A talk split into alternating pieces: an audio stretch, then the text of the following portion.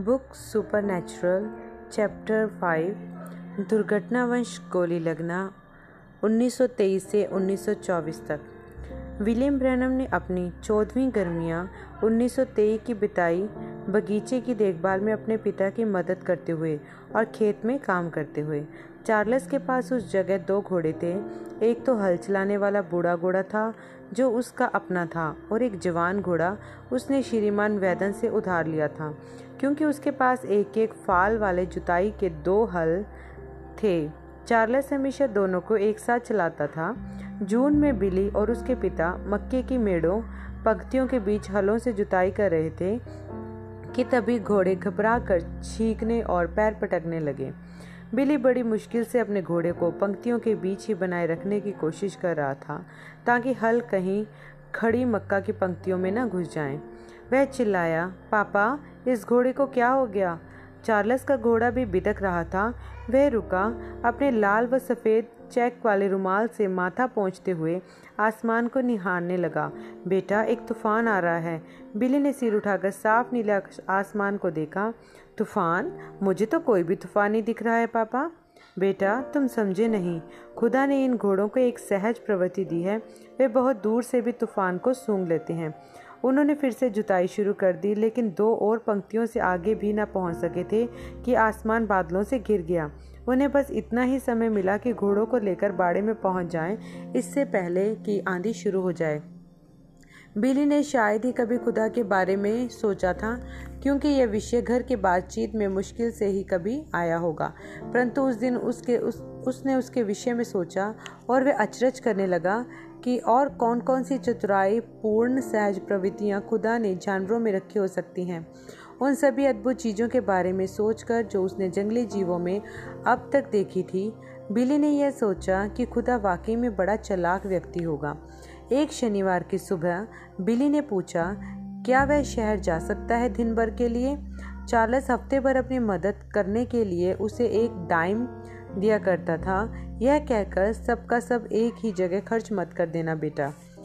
दूसरों की गाड़ियों पर लिपट ले आ, लिप, लिफ्ट ले लेकर बिली जेफरसनविल में अपने ममेरे चचेरे भाई जिमी पूल के घर पहुँच गया। उसके बाद वह जिमी और अनेस्ट फिशर बाज़ार को निकल गया, घूमने के लिए कि अपने पैसे खर्च कर सके। बिली अपनी जेब में उस डाइम को उंगली से चटोलता रहा, जबकि वह चलता जा रहा था। उसे महसूस हो रहा था कि वह बहुत पैसे वाला है। पहले पहल तो उसने एक पैनी का आइसक्रीम कॉर्न खरीदा। जब उसने उसे खा लिया तो उसने दो और खरीद कर खा लिए। फिर वह शिफ की कैंडी की दुकान पर चला गया और बड़ी ललसाई निगाहों से कांच के मर्तबानों की पंक्तियों में लगी, पंक्तियों को देखने लगा, जिनमें ठोस वाली कैंडियाँ टॉफ़ियों भरी हुई थी। बिली यहाँ पर पहले भी आ चुका था और यह जानता था कि उसे सबसे अधिक क्या पसंद है। उसने दो सेंट की आधा पाउंड दालचीनी वाली रेड हॉट्स खरीद ली। इसके बाद उसके पास बस एक निकल ही बचा था। लियो थिएटर में दो फ़िल्मों के लिए पर्याप्त। घंटों तक पश्चिमी फ़िल्मों को देखने के बाद बिली सपने देख रहा था पश्चिम में रहने के और एक ऐसे मवेशियों के फार्म का हीरो बन जाने के जो पर्यटन और मनोरंजन की जगह में बदल दिया गया हो। उसकी जवानी की महत्वाकांक्षा की चरम एक असली काउ बॉय बनना थी। चैंपो कमर की बेल्ट के साथ जुड़े चमड़े के पाइचे को काउ बॉय पैंट पर सामने लटकाकर पहनते हैं, पैरों की सुरक्षा के लिए। और बूटों और दल, दस गैलन चौड़ी किनारी और मुलायम ऊपरी भाग वाली बड़ी टोपी जो पश्चिमी काउबॉय पहनते हैं कि हैट के साथ। और एक ऐसे बदमाश घोड़े के साथ जिस, जिसे उसके सिवाय कोई और सवारी न कर सके। उसने अक्सर अपने पिता को यह बातें कहते सुना था कि कैसे जब वह जवान थे, उन्होंने जंगली घोड़ों को काबू किया था और कैंटकी से टेक्सास तक रेडियो प्रतियोगिताओं में भाग लिया था। बिली सोचता था, ओ मेरे, मैं बस थोड़ा और बड़ा हो जाऊँ, मैं सीधा पश्चिमी इलाकों में चला जाऊँगा और एक असली घुड़सवार बनूँगा। बिली उस बूढ़े हल चलाने वाले घोड़े पर अभ्यास किया करता था, जब वह और उसके पिता खेत में सारा दिन बिताते थे। बिली हमेशा घर जल्दी आ जाता था और घरेलू काम काज निपटाने के लिए। वे अपने थके हुए घोड़े को बाड़े के पीछे लेकर आया, एक पानी के परनाले के पास जो एक खोखले किए हुए लट्ठे से बनाया गया था। उस घोड़े ने अपना मुँह सारी चिपचिपी राल सहित अंदर घुसा दिया और पानी के बहाव में से सुड़क कर पीने लगा, जबकि बिल्ली ने काठी इत्यादि को खोलकर अंदर बाड़े में पहुँचा दिया। पानी के प्रणाली के ऊपर मधुमक्खियाँ भिनभिना रही थी। बिली के छोटे भाई चारों ओर इकट्ठे हो गए। उन्होंने उन बालों को उड़ाकर जो घोड़े की गर्दन और पूंछ में से कंगा चलाने के कारण निकले थे, एक साथ बुनकर घोड़े के बाल से सांप बना लिया, जिसको वे परनाले में तैराने लगे। जब घोड़े के पानी पीने के कारण लहरें बनी तो घोड़े के बालों का सांप पानी की सतह पर ऐसे लहराने लगा जैसे रेंगता हुआ कॉपरेट सर्प बिली एक सवारी वाली काठी ले आया और उसे घोड़े की पीठ पर चढ़ाकर बाँध दिया। पानी के परनाले के आसपास गोखरुओं की झाड़ियाँ बढ़ गई थी। बिली ने कुछ कटीले गोखरू लेकर काठी के नीचे घुसाकर भर दी और फिर उसे कस दिया। उसके भाई बाड़े पर चढ़कर लाइन से बैठ गए, प्रदर्शन देखने के लिए तैयार। घोड़े की पीठ पर कूदते हुए बिली ने अपनी एड़ी को उसके पेट में मारा। उसे उछलवाने के प्रयास में। बेचारा बूढ़ा घोड़ा दिन भर के काम से थका हारा, बस ज़ोर से चिल्लाकर पीछे मुड़ गया। मुश्किल से ही अपने खुरों को ज़मीन से उठा पाते हुए, बिली काठी में आगे पीछे झूलने लगा। ऐसा दिखावा करते हुए कि उसका घोड़ा खतरनाक रूप से पीठ पर से उछाल कर गिरा देने वाला जंगली घोड़ा है। वह ज़ोर से चिल्लाकर बोला, देखो मुझे, मैं एक काउ बॉय हूँ घोड़े के कूले पर अपनी पुआल की टोपी मार मार के उसके सारे भाई हंसने और ताली बजाने लगे। उस शरद ऋतु में फ़सल काटने के बाद बिली ज़्यादा और ज़्यादा समय जंगल में मछली पकड़ने में और अपने शिकारी को कुत्ते फ्रिटर्स के साथ शिकार खेलने में बिताने लगा।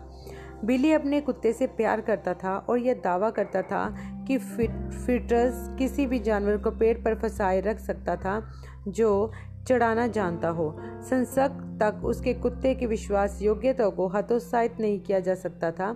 फ्रिटस एक सकंक तक को दौड़ा कर झाड़ी में घुसा सकता था और फिर उसके चक्कर काट काट कर भोंगता रहता ताकि वह स्कंक उसी में चुपचाप छिपा रहे।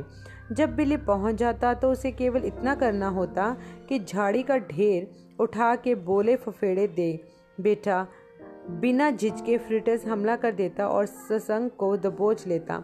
उस भयानक बदबू को नजरअंदाज करते हुए, जो उस पर उसने छिड़की होती थी, स्वाभाविक सी बात है बिली की माँ को यह आदत अच्छी नहीं लगती थी। बिली के लिए शिकार करना और मछली पकड़ना मन बहलाने से अधिक बन गया था। उसके द्वारा जंगल में बिताए घंटे भारी संसार से बचकर शरण लेने का स्थान बन गए थे।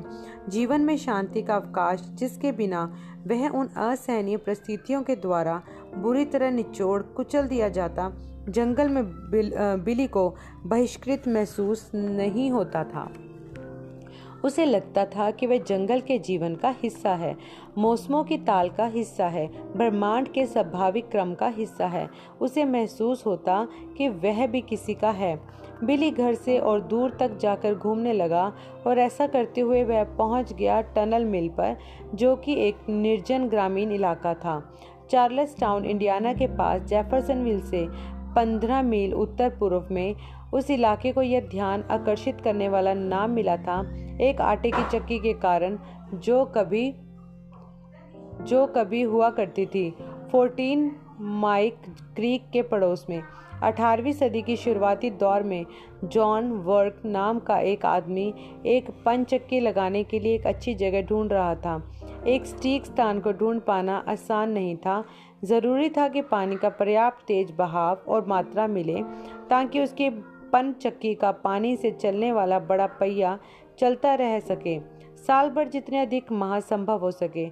जॉन वर्क ने ध्यान दिया कि एक जगह पर 14 माइल क्रीक चट्टान की एक बड़ी सी पहाड़ी के चारों ओर चक्कर काट कर ढाल के साथ 24 फीट तक उतरती हुई आती है। चतुरता के साथ उसने यह हिसाब लगाया कि यदि अपनी मन, अपनी पंचक्की को पहाड़ की जलधारा के उतरने वाली और लगाया जाए और डायनामाइट के धमाके की सहायता से चट्टानी टीले के आर पार ऊपर वाली तरफ़ एक एक सीधी सुरंग बना दी जाए तो इस सुरंग में से आकर इस और ऊंचाई से पानी गिरेगा, जो उसके पंचक्की के पहिए को चलाने के लिए पर्याप्त शक्ति के साथ उपलब्ध हो जाएगा, जिसकी उसे कभी भी ज़रूरत पड़े। वह पंचक्की और सुरंग 1820 में बनकर तैयार हो गई और उस इलाके स्थान के अनुरूप टनल मिल सुरंग वाली पंचक्की नाम पा गई। तीस वर्ष पश्चात जॉन वर्क के बेटे ने उस आटे की चक्की को फिलफोर्ड ग्रीन को बेच दिया, जिसका परिवार उसके बाद उसे चलाता रहा था। इसलिए उस जगह को कभी कभी स्थानीय फरिश्तों के द्वारा ग्रीन्स मिल भी बुलाया जाता था। सभ्यता से अलग थलग टनल मिल वाली जगह मछलियों हिरनों अपोस्मों संकों, रैकुनों, छुछुंदरों, उदबिलावों, गिलहरियों, पेड़ों, टीलों, चट्टानों, जलधाराओं, निश्चलता और शांति से भरी हुई थी। कम शब्दों में वह सब कुछ जो बिली को जीवन में चाहिए था, वह वहाँ पर अक्सर जाया करता था। सामान ढोने वाले ट्रकों से सवारी लेकर जो चार्लस टाउन और जेफरसनविल के बीच चला करते थे। कभी कभी वह अपने दोनों मित्रों जिमी पूल और सैम अडायर को मना मना लेता था कि उसके साथ वहाँ चले। कभी कभी वह एडवर्ड और हेनरी को भी ले जाया करता था। अक्सर वे लोग खाली पेट वन पालक के कैबिन से सो जाया करते थे और हमेशा ही वे अपना सुबह का नाश्ता जलधारा में से ही पकड़ा करते थे। एक जगह पर फोर्टीन माइक क्रीक दस फीट गहरी और चालीस फीट चौड़ी हो जाती थी। एक बढ़िया नहाने तैरने का स्थान बताने, बनाते हुए। बिली स्थान को बीवर होल बुलाता था। उसने एक लंबी रस्सी लेकर उसका एक सिरा ऊंचाई पर एक पेड़ के तने से बांधकर रस्सी को धारा के ऊपर लटका दिया था। किनारे से वे रस्सी लेकर दौड़ कर लटक जाते और धारा के ऊपर दूर तक झूलते, फिर वहाँ छोड़ देते। उस रस्सी ने उन्हें मनोरंजन के अनगिनत घंटे प्रदान किए।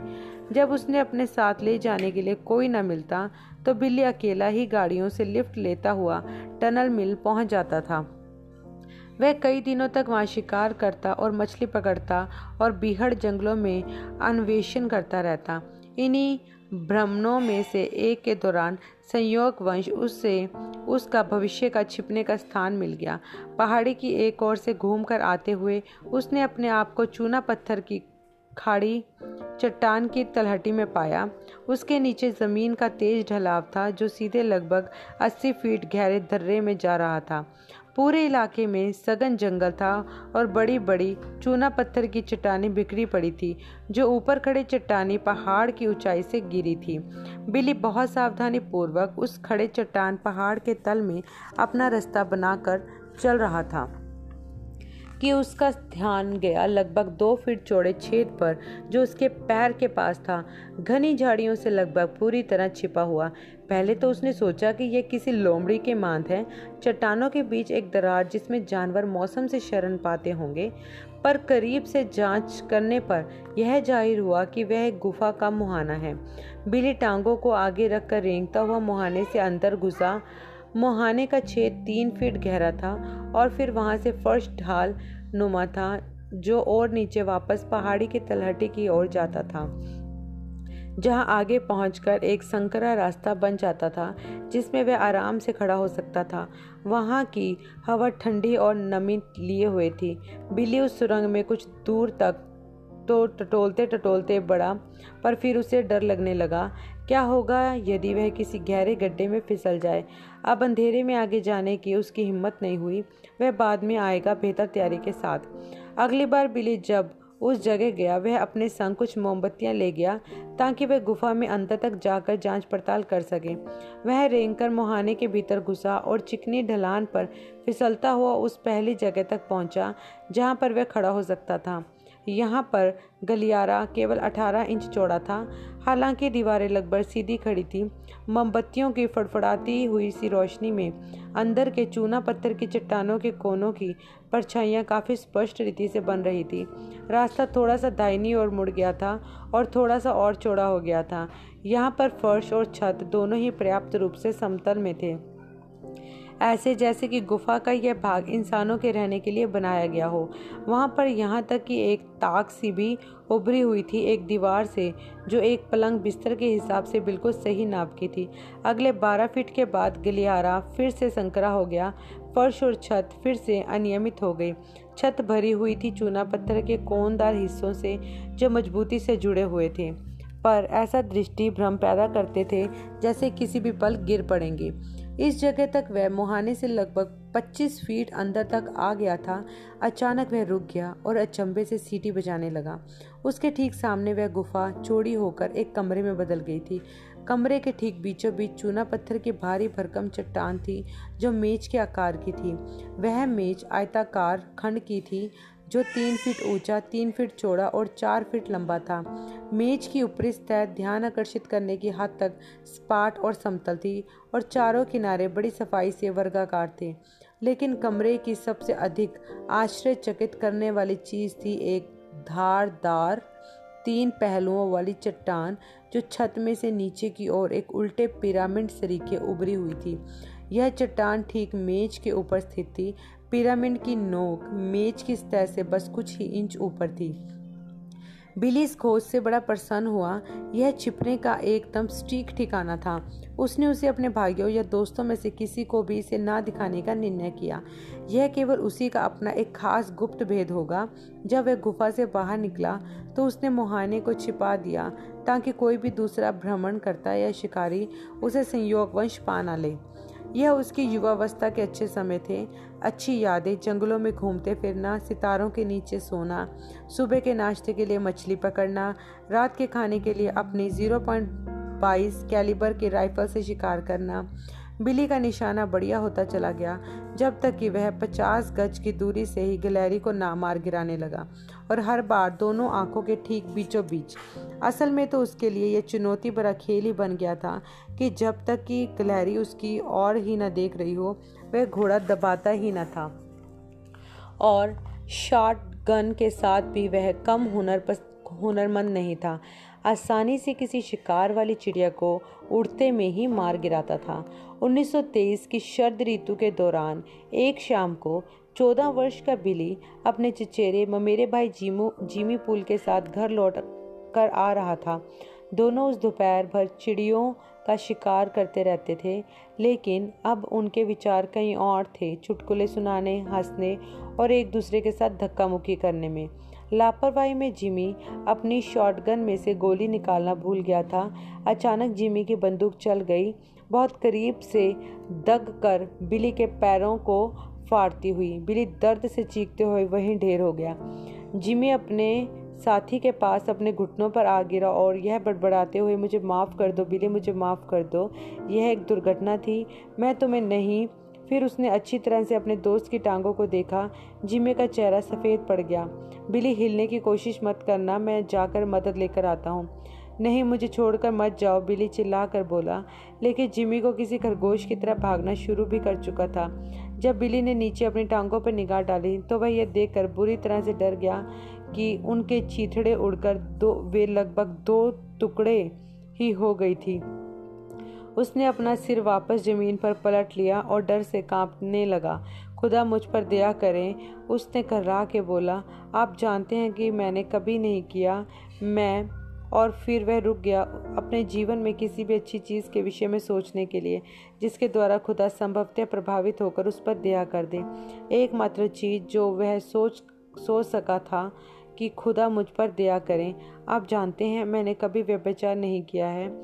जल्दी ही जिमी एक पड़ोसी के साथ लौट कर आया, फ्रैंकी आइक, जो बिली को गाड़ी में लाद कर क्लार्क काउंटी मेमोरियल अस्पताल ले गया। बिली पीड़ा से चिल्ला रहा था, जब नर्सों ने मांस के बड़े बड़े लोथड़े को कैंची से काट काट कर निकाला और गहरे खड्डे नुमा घाव को जितनी अच्छी तरह से हो सके साफ़ किया। श्रीमान आइक बिली का हाथ पकड़ रहे थे। जब नर्सों ने काम पूरा कर लिया तो उन्हें बिल्ली की उंगलियों को श्रीमान आइक की कलाई से औज़ार की सहायता से खोलना पड़, पड़ा था। एक एक्सरे ने यह दर्शाया कि गोली रक्त धमनियों के इतने करीब से गुजर कर निकली थी कि हल्का सा छीलना भी उन रक्त धमनियों को काट सकता था और बिली का खून बहने लगता। यह उन दिनों की बात है जब लहू बढ़ने, लहू चढ़ाने की विधि की खोज नहीं हुई थी। यदि बिली का खून ज़्यादा निकला तो यह उसके लिए प्राण घातक हो जाएगा। उस रात बिली बहुत व्याकुलता के साथ सोया। किसी किसी समय वह रिरिया कर रोता ही रहता। दूसरे समय दर्द से कराते हुए देर रात में किसी समय वह छटपटा, छटपटाहट की आवाज़ से जाग गया। अपनी शत विशित टांगों को जब उसने छूने की कोशिश की तो उसका हाथ खून के तालाब में डूब गया। उसने नर्सों को बुलाया, बुलाने वाली घंटी बजाई, लेकिन वे बस इतना ही कर सकी कि तोलिए से खून सोख कर साफ़ कर दे और पट्टी को थोड़ा और कस के बाँध। दे अगली सुबह नर्स बिली को पहियों पर धकेल कर ऑपरेशन कक्ष में ले गई और उसे इथर देकर बेहोश कर दिया। डॉक्टर रीडर रीडर, क्षति का इलाज करने के लिए जो कुछ कर सकते थे उन्होंने किया, पर चूँकि बिली बहुत कमज़ोर अवस्था में था, डॉक्टर ये विश्वास नहीं कर रहे थे कि लड़का बच पाएगा। इस पूरे मामले के दौरान बिली के माता पिता के अलावा दो और महिलाएँ थीं, जो उसके साथ साथ बनी रही। श्रीमती स्टीवॉट परिवार के एक मित्र और श्रीमती रॉडर, जिनके पति स्थानीय कारों की कार्यशाला में एक सुप्रिटेंडेंट थे। बेहोशी की दवा के असर में बिली आठ घंटे तक सोया रहा था। अंततः जब उसने अपनी आँखों को खोला, उसने अपने बिस्तर के ठीक पड़ोस में श्रीमती रॉडर को बैठे देखा। रोते हुए, क्योंकि वह मौत के इतने करीब था, वह फिर नींद में चला गया और अगले एक घंटे के दौरान कई बार होश में आया और फिर बेहोश हुआ। फिर कुछ हुआ, कुछ ऐसा जो स्वप्न जैसा ही था, परंतु स्वप्न से ज़्यादा सजीव था। खिड़की के शीशे जितना, जैसे कि वह वास्तव में वहीं पर है और इस जागरूकता, सक्रियता में उसने महसूस किया कि वह गिर रहा है। अंधकार में, अनंतता में, धुंधले से, बादलों में से होता हुआ, डूबता हुआ, नीचे नीचे नीचे। इस दुनिया का तो कोई तल भी है, पता नहीं चल रहा था। उसका गिरना रुक ही नहीं रहा था। वह चिल्लाया, पापा! वह शब्द सपाट व बे, बेजान मालूम पड़ा। मम्मा! वह चीखा, मम्मा! उसकी माँ वहाँ नहीं थी। खुदा, उसने पुकारा, मुझे पकड़ लीजिए। उसकी दैनीय चिल्लाहटें खोखली मालूम पड़ रही थी। उस अथाश शून्यता खाली स्थान में। क्या अंधकार कभी समापन नहीं होने वाला था? क्या वह पृथ्वी के आयाम के परे चला गया था? खुदा की पहुँच के बाहर। हो सकता है वह हमेशा के लिए इसी प्रकार गिरता रहे। खौफ ने उसे जकड़ लिया। उसके बाद हल्की, बहुत ही हल्की आवाज़ें उसे सुनाई पड़ने लगी। डरावनी करहाने की आवाज़ें जैसे जैसे वे गिरता जा रहा था, वे आवाज़ें बढ़ती गई, जब तक कि वे उसके चारों ओर ही न आ गई, कराहटे और आहें अब अंधकार में चेहरे प्रकट होने लगे। स्त्रियों के चेहरे, घिनौने चेहरे, जिनकी आँखों के चारों ओर नासूर फोड़े भरे हुए थे और मरोड़े हुए से मुंहों से कराहट निकल रही थी। आह ऊह ऊह बिली चीख उठा, ओ खुदा, मुझ पर दया करें दया करें। आप यदि बस मुझे वापस लौट जाने दें और जी लेने दें, मैं आपसे वायदा करता हूँ, मैं एक अच्छा लड़का बन के रहूँगा। पल भर में ही वह अस्पताल के कमरे में वापस था।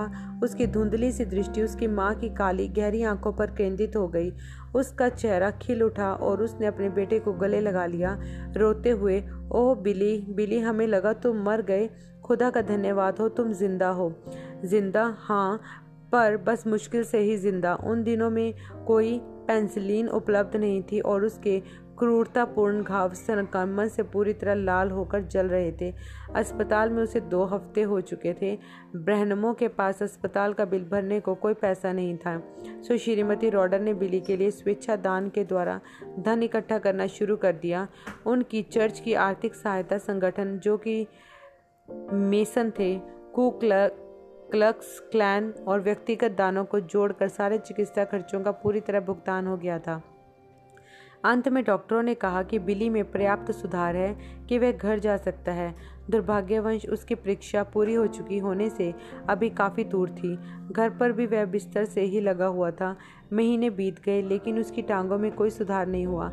बिली ने अपने पुआल के गद्दे पर कई अंधेरे और दर्द भरे घंटे करवटें बदली। उस अजीब अनुभव के बारे में सोचते हुए, जिसमें वह ऐसे भयानक अंधकार में गिरता ही चला जा रहा था। वह इतना वास्तविक, इतना स्पष्ट प्रतीत हुआ था। वह था कहाँ पर? डॉक्टरों ने बाद में उसे उसकी शारीरिक स्थिति के विषय में बताया था, जो उस समय थी। उसकी नब्स लगातार गिरती जा रही थी, जिसके कारण वे निश्चित थे कि वह मर रहा है। बिलिय चंबा करने लगा कि वह, करने लगा कि कहीं वह नरक में तो नहीं गिर रहा था। इसने उसे परेशान कर दिया। वह यह सोचने लगा ओ काश मैं वैसी किसी भी जगह कभी ना जाऊँ। काश ऐसा हो कि किसी भी मनुष्य को वैसी किसी जगह कभी ना जाना पड़े। फिर उसने सोचा कि उसने खुदा से क्या वादा किया था। यदि आप मुझे ज़िंदा बने रहने दे तो मैं वायदा करता हूँ कि मैं एक अच्छा लड़का बन के रहूँगा। अच्छा लड़का होने का मतलब क्या होता है? और खुदा है कौन? वैसे इस पूरे अनुभव ने उसे परेशान किया हुआ था। जैसे जैसे उदासीनता से भरी सर्दियाँ गर्माहट के साथ 1924 के बसंत में लगी, यह ज़ाहिर हो गया कि बिली के घाव खराब ही हो रहे हैं। बेहतर होने के बजाय उसकी पिंडलियाँ अपने सामान्य आकार से सूज कर दोगुनी हो गई थी और सूजन चढ़कर जांगों तक पहुँच गई थी, जिस प्रकार वे अपने पैरों को सीधा नहीं कर पा रहा था। डॉक्टर रीडर ने उसकी इस अवस्था का कारण खून में जहर फैल गया होना बताया। जो उन टुकड़ों के कारण हुआ था, जो उसके जख्मों के अंदर ही रह गए थे। फिर से बिली की जान को खतरा था। डॉक्टर ने तो यह सलाह परामर्श दिया था कि उसके दोनों पैरों को कूलों से काट कर अलग कर दिया जाए। बिली अपने पैरों के खोने के विचार तक को सह नहीं पाया। वह शिकार कैसे करेगा और जंगलों में कैसे घूमेगा? इससे अच्छा तो वह मर ही जाए। संपूर्ण इरादे के साथ उसने अपने पैरों को काटने के लिए मना कर दिया। आंसुओं के साथ बोला, नहीं डॉक्टर, बस थोड़ा ऊपर आ जाइए और इन्हें यहाँ ऊपर से काट दीजिए। और अपने हाथ से उसने अपनी गर्दन पर लकीर बना दी। एक संभावना तुम्हारे पास है कि बिना हमारे अंग विच्छेदन किए हुए भी तुम बच जाओ। डॉक्टर रीडर ने उत्तर दिया, हम लोग अंदर जाकर उन सारी बाहरी पदार्थों को तुम्हारे जख्मों से बाहर निकालने की कोशिश करें। संभावना तो बहुत कम है, पर यह शायद काम कर जाए। वह एक छोटा सा मौका था जिसे बिली लेना चाहता था। सो बंदूक के साथ हुई उस दुर्घटना के सात महीने बाद बिली फिर से ऑपरेशन की मेज पर लेटा। डॉक्टर रीडर और डॉक्टर पर्ल लुईविल ने आए एक विशेषज्ञ ने उसके जख्मों को फिर से खोला और सावधानी से उसके मांस में ढूंढ डांड की। चिपचिपे शिकार के कपड़ों के टुकड़े, बंदूक के कारतूस के अंदर वाले दफ तफ्ती के टुकड़े और जितने छर्रे वे ढूंढ ढांड कर निकाल सकते थे, निकाले। फिर उन्होंने चीरों को दोबारा सिलकर जोड़ा और भले की आशा करने लगे। बिली बेहोशी की दवा के असर में कई घंटों तक सोता रहा। अपने इस अंधकार में, अनिश्चितता की स्थिति में से निकलकर पुण्य, होश के तेज प्रकाश में आते समय बिली को एक और हिला देने वाला अनुभव मिला। प्रत्येक हिस्सा इतना स्पष्ट और वास्तविक था जैसा कि पिछले वाला, लेकिन उससे बहुत फ़र्क। इस बार वह जानता था कि वह पूरी तरह से जगा हुआ है, क्योंकि वह अस्पताल के बिस्तर पर लेटा हुआ था और सीधे अपने पिता की ओर देख रहा था। अस्पताल का कमरा धुंधला हो गया और अचानक ही ऐसा प्रतीत हुआ कि वह पश्चिम में एक मैदानी जगह में खड़ा हुआ है। कैक्टस और गुच्छों में खास घास हर दिशा में उगी हुई दूर क्षितिज तक। एक बहुत बड़ा सुनहरा क्रूज उसके ठीक सामने आकाश में लटका हुआ है। सूर्य की तरह चमक रहा है और रोशनी की तरह विसर्जित कर रहा है। जैसे ही बिली ने अपने हाथों को उस प्रतीक चिन्ह की ओर उठाया, प्रकाश के उन तरंगों में से कुछ सीधे सीधे उसके सीने में आ गई और ऐसा प्रतीत हुआ। यह अनुभव समाप्त हो गया और बिली ने स्वयं को अस्पताल के कमरे में पाया, अपने पिता की ओर देखते हुए। वह ऑपरेशन सफल हो गया था।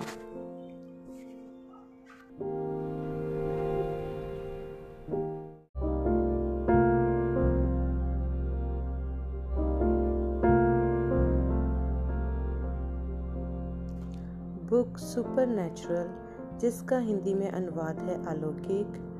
ये है चैप्टर नंबर सिक्स चूर चूर कर देने वाला आघात 1925 से 1927 तक। शराब की भट्टी के करीब बड़े होने ने विलियम ब्रनम का दृष्टिकोण विपरीत लिंग के विषय में विरूपित कर दिया था। उसने कई बार शादीशुदा औरतों को अंधेरा होने के बाद छप्पर के अंदर घुसकर सारी रात ऐसे आदमियों के साथ शराब के दौर चलाते देखा था जो उनके पति नहीं होते थे। सुबह तक यह औरतें इतनी धुत होती थी कि लोगों को इन्हें कॉफ़ी देनी पड़ती थी और चक्कर लगवाने पड़ते थे। उन्हें पर्याप्त होश में ले आने के लिए ताकि लड़खड़ाते हुए ही सही, पर घर जाकर अपने परिवारों के लिए सुबह का भोजन पका सकें। ऐसे व्यवहार आचरण ने बिली के अंदर घृणा उत्पन्न कर दी थी। वह सोचता था, यदि इनका यही हाल होता है, यदि उन्होंने मुझे कानूनी तौर पर उसके साथ जोड़ा तो मैं ऐसे किसी दुर्द पशु को नहीं ब्याऊँगा। इस प्रतिकूल अनावरण का नतीजा यह हुआ कि बिली ऐसे किसी भी सामाजिक कार्यक्रम से नफरत करने लगा, जो उसे लड़कियों के संपर्क में लाए। चाहे वह एक जन्मदिन की पार्टी हो या खलियान का नृत्य बिली हर हद तक चला जाता था उससे बचने के लिए। त्योहारों की तैयारियों के पहले संकेत पर ही वह समय और जगह को नोट कर लेता था और इस बात को सुनिश्चित कर लेता था कि उस ठहराई की घड़ी पर कहीं और व्यस्त हो। कभी कभार उसके माता पिता पड़ोसियों को एक उत्तेजक शोर शराबे से भरी हुई पार्टियों में आमंत्रित किया करते थे। उन रातों को बिली अपने लालटेन उठाता और अपने कुत्ते को लेता और पिछवाड़े के जंगल में घुस जाता। आधी रात तक रैकून और अपोस्मों का शिकार करता रहता। अंत जब वह घर लौट कर आता, यदि संगीत वादक अभी तक वायलनों को बजा रहे होते बिल्ली लकड़ी की छत पर ऊपर चढ़ जाता और पौ पड़ने तक वहीं सोता रहता। स्कूल छोड़ने ने बिली की किसी भी समस्या का हल नहीं किया। इसने तो केवल इन्हें दोबारा व्यवस्थित कर दिया था। उसे अभी भी लगातार ठुकराए जाने के साथ संघर्ष करना पड़ रहा था। स्थानीय लड़कों में से ज़्यादातर उसे अभी भी पसंद नहीं करते थे, क्योंकि ना तो वह सिगरेट पीता था, ना ही शराब। लड़कियाँ उसे इसलिए पसंद नहीं करती थी, क्योंकि ना तो वह डांसों में जाता था, ना पार्टियों में। उसे कोई भी नहीं समझता था। सबसे बुरी बात तो यह थी कि बिली स्वयं भी अपने आप को समझ नहीं पाता था, जबकि वह लोगों को पसंद करता था और तरसता था कि वे उसे स्वीकार लें। वह खुद को उन लड़कों की तरह जो उसकी उम्र के थे, काम करने के हाल में नहीं ला पाता था। उसने सोचा, ठीक है, यदि मुझे एक बहिष्कृत व्यक्ति ही होना है तो मैं एक फंदा लगाने वाला बन जाऊँगा। जब मैं बड़ा हो जाऊँगा और मेरे पास पर्याप्त धन हो जाएगा जिससे मेरी मदद हो कि मैं अपनी माँ की देखभाल कर सकूँ, तो मैं कोलोराडो या वॉशिंगटन स्टेट चला जाऊँगा या शायद ब्रिटिश कोलंबिया और मैं एक फंदे लगाने वाला शिकारी बनूँगा। मैं अपनी राइफल और फंदे लेकर और कुछ कुत्ते भी ले रखूँगा और मैं वहीं पर रहूँगा अपनी मृत्यु तक। और मैं कभी शादी नहीं करूँगा।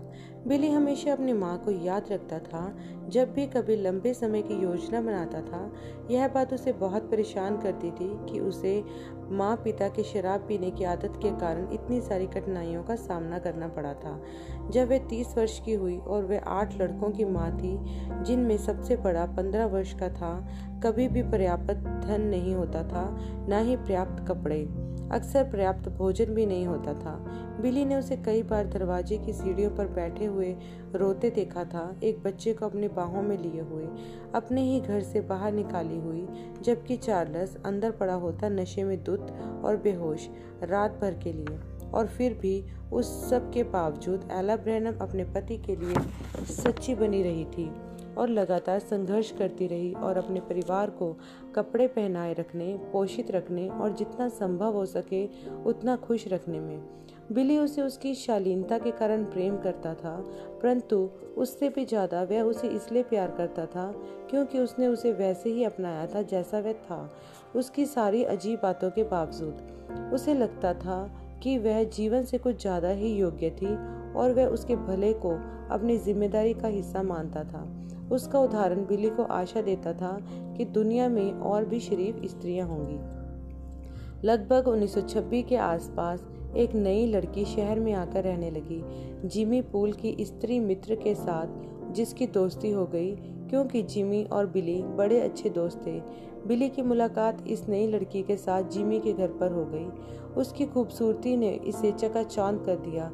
वह यह सोचता था कि उसकी आँखें कबूतरी जैसी हैं, दांत ऐसे सफ़ेद जैसे कि मोती और गर्दन इतनी सुंदर जैसे हंस। जब जिमी ने उससे उसकी मुलाकात करवाई तो उस लड़की ने आँखें चपकाई और मोहित करने वाले अंदाज के साथ बोली, कैसे हो बिली? इतना ही काफ़ी था, बिली को फंस गया, बिली फंस गया। आगे चलकर जिमी ने बिचौलिए का काम किया। मुझे लगता है कि वह तुम्हें पसंद करती है बिली। बिली अंदर ही अंदर पिघलते हुए बोला, तुम्हें वाकई में ऐसा लगता है? निश्चय ही वे करती है। मैं बताता हूँ, क्यों ना हम लोग एक दोहरी मुलाकात सैर सपाटे पर चलते हैं। हम लोगों ने मेरे पापा की पुरानी फोर्ड में सैर पर ले चलेंगे। मतलब यदि मैं उस चीज़ को चालू कर सकूँ तो? मुझे नहीं पता, बिली ने घबरा कर बोला। निश्चय ही, हमारा बहुत बढ़िया समय रहेगा, लेकिन हमें कुछ रोकड़े की ज़रूरत होगी। तुम कितना पैसा निकाल सकते हो? बिली झिझका फिर उसने तय किया कि यदि वे अति सुंदर कन्या वाकई में उसे पसंद करती है तो फिर उसे थोड़ा खर्च तो करना ही पड़ेगा। मेरे पास तीस सेंट ही हैं। इस बात से जिमी खुश हो गया। बढ़िया, मेरे पास पैंतीस सेंट है। इतना तो काफ़ी हो जाना चाहिए पेट्रोल भरवाने के अलावा हमें उनको कोई पेय या आइसक्रीम या कुछ और भी दिलवाना होगा। बिली को एक विचार आया जिससे उस लड़की पर, बिली का प्रभाव और अच्छा पड़ जाए। मालूम क्या? जिमी, क्या? क्यों ना तुम गाड़ी चलाओ और मैं खरीदारी कर लूँगा? मुझे तो यह ठीक लगता है। उनको पीछे पहिया जैक पर ज़मीन से ऊपर उठाकर इंजन को दर्जन बार हैंडल घुमाकर चालू करने का प्रयत्न करना पड़ा था। इससे पहले कि वे पुरानी टी मॉडल की फोर्ड चालू हो पाती। जिस समय तक वे अपनी लड़कियों को साथ ले पाए थे, तब तक सूर्यास्त हो चुका था। बिली और उसकी लड़की पीछे वाली सीट पर बैठे हमेशा से ही शर्मिला।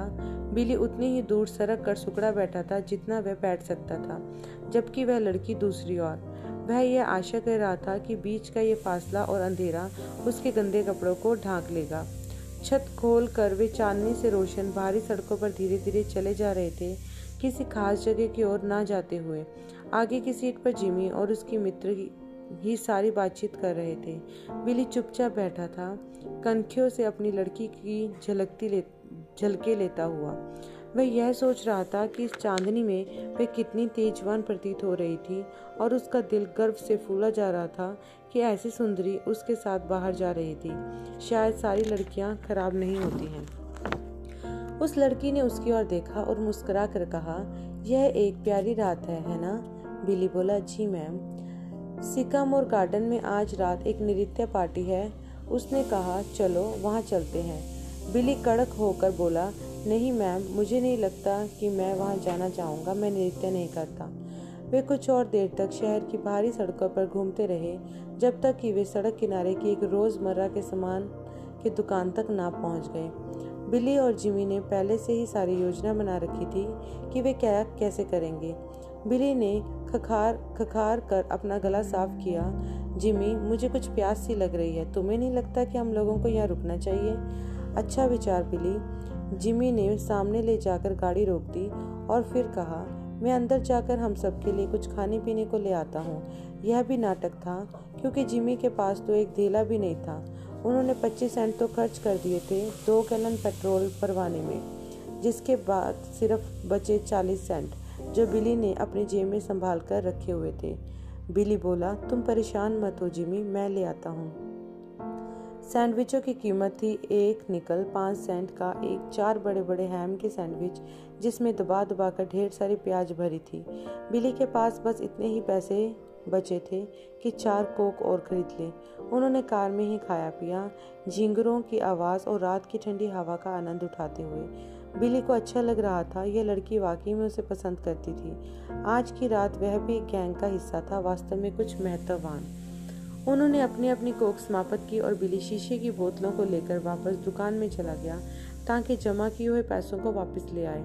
जब वह निकलकर वापस आया, तीनों कार में बैठकर सिगरेट पी रहे थे। बिली को तो अपनी आँखों पर विश्वास ही नहीं हो रहा था। उसकी लड़की, वह प्यारी सी नन्ही लड़की, सिगरेट पी रही थी। वह पीछे सिर झुकाकर अपनी नाक से धुआँ छोड़ने लगी। बिल्ली का जी खराब हो गया। वह पीछे की सीट पर जाकर धम से बैठ गया। उसकी लड़की ने पूछा, क्या तुम सिगरेट लोगे बिली जी नहीं मैडम, उसने मुँह फुलाकर कहा, मैं सिगरेट नहीं पीता। वह खिसिया गई बिली ब्रैनम, तुम्हारे साथ मामला क्या है? पहले तो मुझे बताते हो कि तुम नृत्य नहीं करते। अब तुम बता रहे हो कि तुम सिगरेट नहीं पीते, तुम्हें अच्छा क्या लगता है? मुझे शिकार करना और मछली पकड़ना अच्छा लगता है। कितना नीरस है। उसने अपने ऊपरी होठ घिन के साथ बिचकाए, यह लो, बिली, इस सिगरेट का कश लगाओ और जरा जी कर दिखाओ। जी नहीं, मैडम, मुझे नहीं लगता कि मैं यह करना चाहूँगा। तुम्हारे करने, कहने का क्या मतलब है कि हम लड़कियों लड़कियों में तुमसे ज़्यादा हिम्मत है? वह अपेक्षापूर्ण ढंग से बोली, क्यों? तुम तो बहुत बड़े छोकरी नुमा हो। छोकरी नुमा इस भयंकर शब्द ने उससे भी ज़्यादा चोट पहुंचाई थी, जितना यदि उसके पैर पर उदबिलाव का फांसने वाला लोहे का शिकंजा ज़ोर से बंद हो गया। छोकरी नुमा दर्द उसके दिल को अंदर तक झुलसा गया। छोकरी नुमा वह यह नहीं है, वह तो बड़ा बुरा बिली था, शिकारी, फंदेबाज, लड़ाका। छोकरी नुमा वह उसे अभी भी दिखाता है, सिगरेट मुझे देना ज़रा उसने आज्ञा देते हुए बोला। बड़ी जीत हासिल कर ली हो ऐसे अंदाज में। ऐसे अंदाज से उसने अपने डिब्बे से एक और सिगरेट निकाली और उसे थमा दी। बिली बोला, मुझे एक माचिस दो। अब यह हुई ना मर्दों वाली बात। वह बोली और उसे माचिस थमा दी। बिली ने माचिस जलाई और माचिस और सिगरेट दोनों को एक साथ अपने मुँह तक ले गया। अपने दोनों हाथों में एक एक थाम कर लेकिन इससे पहले कि सिगरेट उसके होठों को छू भी पाती, उसे एक शोर सी आवाज़ सुनाई पड़ी। यह ऐसी प्रतीत होती थी जैसे पत्तियाँ हवा में घूमते हुए खड़खड़ा रही हों। उसने सिगरेट नीचे की और ध्यान लगाकर सुनने की कोशिश करने लगा। वे उसे फिर सुनाई नहीं पड़ी। उसने सोचा, ओह, यह बस मेरी कल्पना है। उसके मित्र ने पूछा, क्या हुआ बिली? उसने अपना सिर हिलाया, कुछ नहीं, मैं बस इसे सुलझाने की कोशिश कर रहा हूँ। फिर से उसने सिगरेट को अपने मुँह में लगाने को उठाया। उसे फिर वही आवाज़ सुनाई देने लगी। इस बार और ज़ोर से एक धीमी, अविचल, स्थिर, सदी हुई हवा ऊँची होती हुई, बढ़कर और जोरदार होती हुई, जब तक कि वह उसके कानों में गर्जने ही न लगी। वुश। उसके हाथ मुँह से आधे रास्ते में ही ठिठक गए। उसका दिमाग चिनार वृक्ष वाली उस गहरी आवाज़ की चेतावनी पर तीव्रता से वापस चला गया। ना शराब पीना, ना सिगरेट पीना और ना ही अपनी देह को किसी भी रीति से प्रागंदा करना।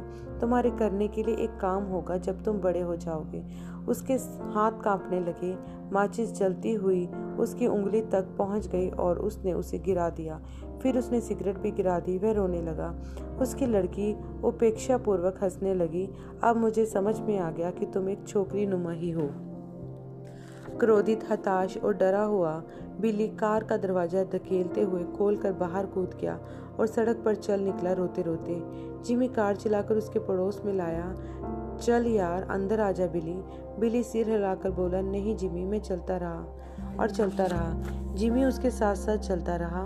उससे कार में आ जाने की मिन्नत करते हुए लेकिन उसी समय बिली की लड़की बेरहमी के साथ उसका मज़ाक उड़ाती रही। बिली ब्रैनम तुम बड़, बहुत बड़े छोकरी नुमा हो। मुझे तो लगा था कि तुम एक मर्द होंगे। बिल्ली सुबकते हुए बोला सोचता तो मैं भी यही था। फिर वह सड़क से हटकर एक मैदान में चला गया जहाँ कार पीछे पीछे ना आ सके। वह मशीनी अंदाज में बढ़ता ही चला गया, जब तक कि वह एक पहाड़ी के ऊपर नहीं पहुँच गया, जिसे सड़क से देखा नहीं जा सकता था। फिर वह ज़मीन पर नीचे बैठ गया, चाँद की तरफ़ देखकर सुबकते हुए, मैं किसी के भी लायक नहीं हूँ, मैं दोस्त नहीं बना सकता। लड़कों में मैं एक काली भीड़ हूँ, कोई मुझे पसंद नहीं करता, मैं जी क्यों जी क्यों रहा हूँ, फ़ायदा ही क्या है? ओ यदि कोई तरीका होता कि मैं यहीं मर जाता और इस सब का अंत कर पाता, मैं इस अजीब चीज़ का कैदी हूँ और मेरी मेरी समझ नहीं आता कि क्या करूँ। वह तब तक सुबकियाँ लेता रहा जब तक उसकी भावनाएँ समाप्त ही न हो गई। फिर वह बस वहाँ बैठा रहा, चाँद को देखते हुए, इतना मृत महसूस करते हुए, जैसा कि वह एक बेजान पत्थर था अंतरिक्ष में। अचानक उसे कोई बहुत ही अजीब चीज़ महसूस हुई, जैसे कि उसकी त्वचा पर कोई दबाव पैदा करता सा स्पर्श हो। उसे यह विचित्र अलौकिक अनुभूति हुई कि वह अकेला नहीं है। अपनी सांसों को थामे हुए वह ध्यान से सुनने लगा, कोई आवाज़ सुनाई नहीं दे रही है। उसने चाँद की रोशनी में नहाए मैदानों में निगाहें दौड़ाकर सब जगह देखा। कोई भी दिखाई नहीं पड़ रहा था और फिर भी बिली को वह कोई ना कोई चीज़ ऐसी महसूस हो रही थी जैसे उसके बहुत ही करीब सट कर खड़ा हो। उसकी रीढ़ की हड्डी ऊपर तक सिहर गई बुरी तरह डर कर वह घर की ओर दौड़ गया। ऐसे ऐसे अनुभवों के द्वारा बिली को यह समझ में आ गया था कि उसका जीवन सामान्य से काफ़ी हटकर है।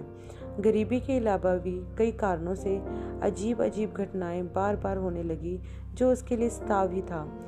जैसे कि एक बार वह जा टकराया था एक भावी बताने वाली से। वह और जिमी पूल एक मेले में थे और बीच वाले रास्ते पर टहल रहे थे। उन मुनादी करने वालों की सुनते हुए जो विभिन्न खेलों और प्रदर्शनों की खूबियों का बखान कर रहे थे। दोनों लड़के एक भावी बताने वाली के तंबू में सामने से गुजरे। उस तंबू के पल्ले के बाहर एक बंजारन स्त्री खड़ी थी। तुम सुनो जरा, उस बंजारा ने पुकारा। एक मिनट, यहाँ आओ जरा। दोनों लड़के पलटे। तुम धारीदार स्वेटर वाले, उसने जोड़ा। बिली था वह जो धारीदार, धारी वाला स्वेटर पहने था। वह उस भाभी बताने वाले के पास गया। यह सोचकर कि शायद वह उससे अपने लिए एक कोक व सैंडविच मंगवाना चाहती है। जी मैम, मैं आपके लिए क्या कर सकता हूँ? उसने कहा, क्या तुम्हें मालूम हो तुम्हारे साथ साथ एक ज्योति चलती है? यह बिली को बहुत ही अजीब चीज़ लगी।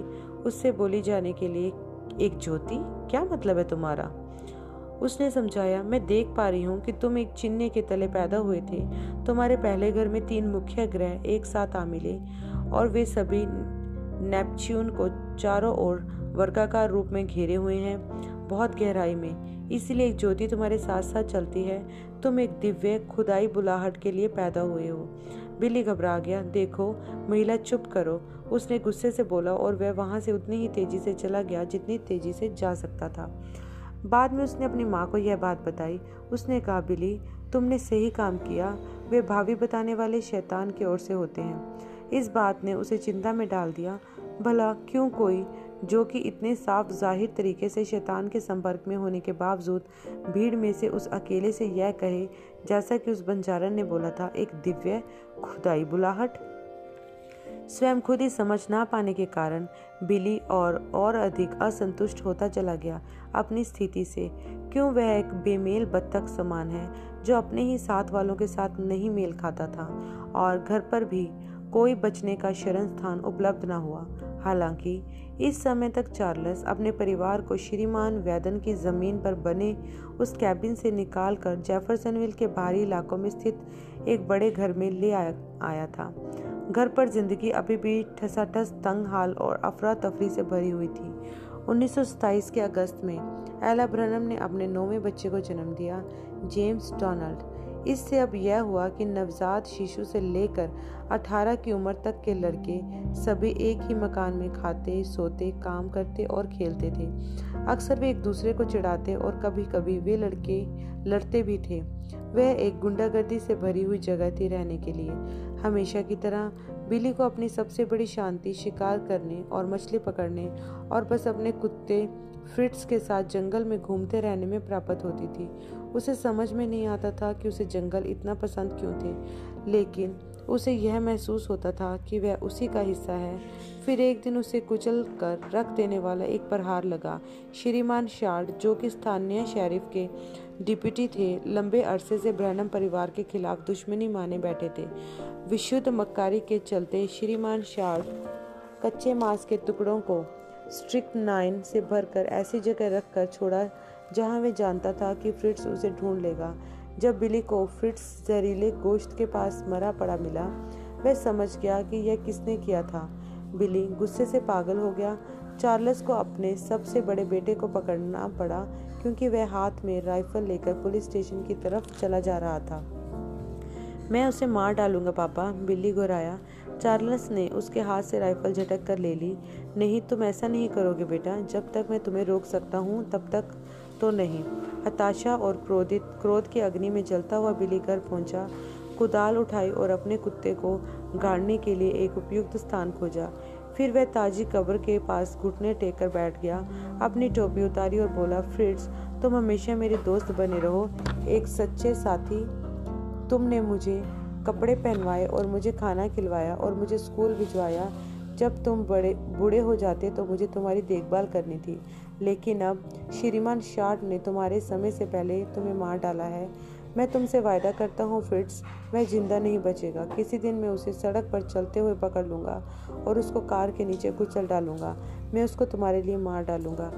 अब जबकि उसका सबसे अच्छा दोस्त चला गया था, बिली को अपनी ज़िंदगी में बदलाव की ज़रूरत पहले कभी भी अपेक्षा अब बहुत ज़्यादा हो रही थी।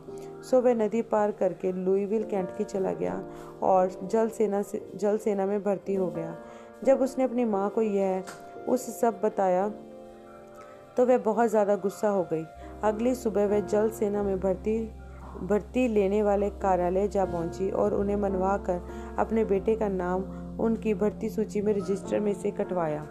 बिली को यह समझ में आ गया, यदि उसे अचानक से कोई बड़ा कदम उठाना हो तो यह काम उसे चुपचाप ही करना होगा। आगे चलकर उस शर्त में उसे वह मौका मिल गया। वह फ्रेंसिको नाम के एक आदमी को जानता था, जो पश्चिमी फिनिक्स, एरिजोना जाने की तैयारी कर रहा था। बिली ने इसका ज़िक्र किया था कि वह खुद भी किसी दिन पश्चिम जाने की योजना बना रहा है। श्रीमान फ्रेंसिको ने इशारा पकड़ लिया और बिली को अपने संग चलने का प्रस्ताव दिया। और तो और 2000 मील लंबी कार की यात्रा में गाड़ी चलाने में मदद करने पर उसे कुछ पैसे देने तक का प्रस्ताव दिया। बिली ने चिपट कर प्रस्ताव मान लिया और जल्दी ही वे जाने के लिए तैयार हो गया। बिली ने अपनी माँ को बताया कि वह टनल मिल जा रहा है, हफ़्ते दो हफ़्ते के लिए कैंपिंग करने। इस तरह वह शहर से निकल सकता बिना उसके द्वारा बहला फुसला के रोक लिए जाने से। जब वह एरिजोना पहुंचेगा, वह उस चिट्ठी, वह उसे चिट्ठी लिखकर समझा लेगा।